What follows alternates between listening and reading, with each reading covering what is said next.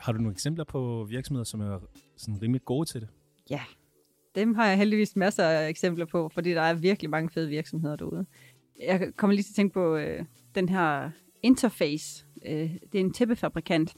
Altså, der hvor de får deres materialer fra, det er øh, fra gamle fiskenet ude i havene, øh, som øh, er blevet tabt af fiskebåde gennem mange, mange år, og som bare ligger og svømmer rundt og forurener havene.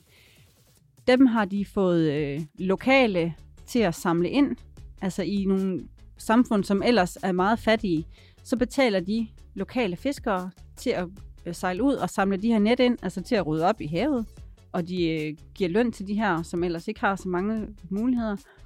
Og så bruger de de materialer til at lave nye tæpper.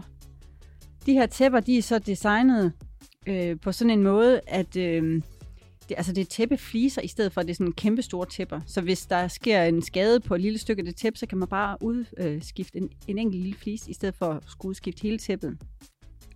Og når tæppet så til sidst er blevet meget slidt, så kan det øh, komme tilbage til fabrikken, og så kan de skille det ad, øh, fordi det har de designet det til at kunne.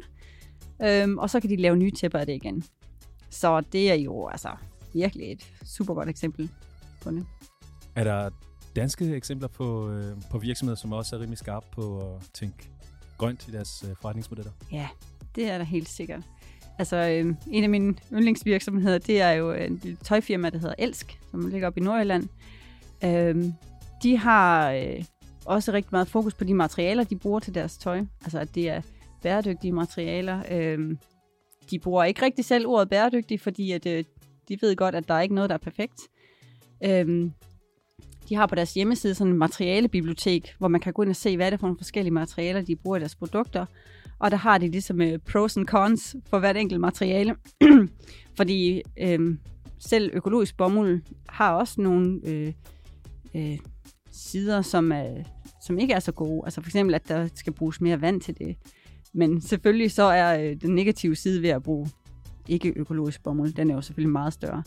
Så, øh, men, men de fejrer ikke noget ind under gulvtæppet. De viser virkelig, hvad er det, der er, øh, er problemstillinger, og, øh, og så viser de også, hvad de prøver at gøre ved det.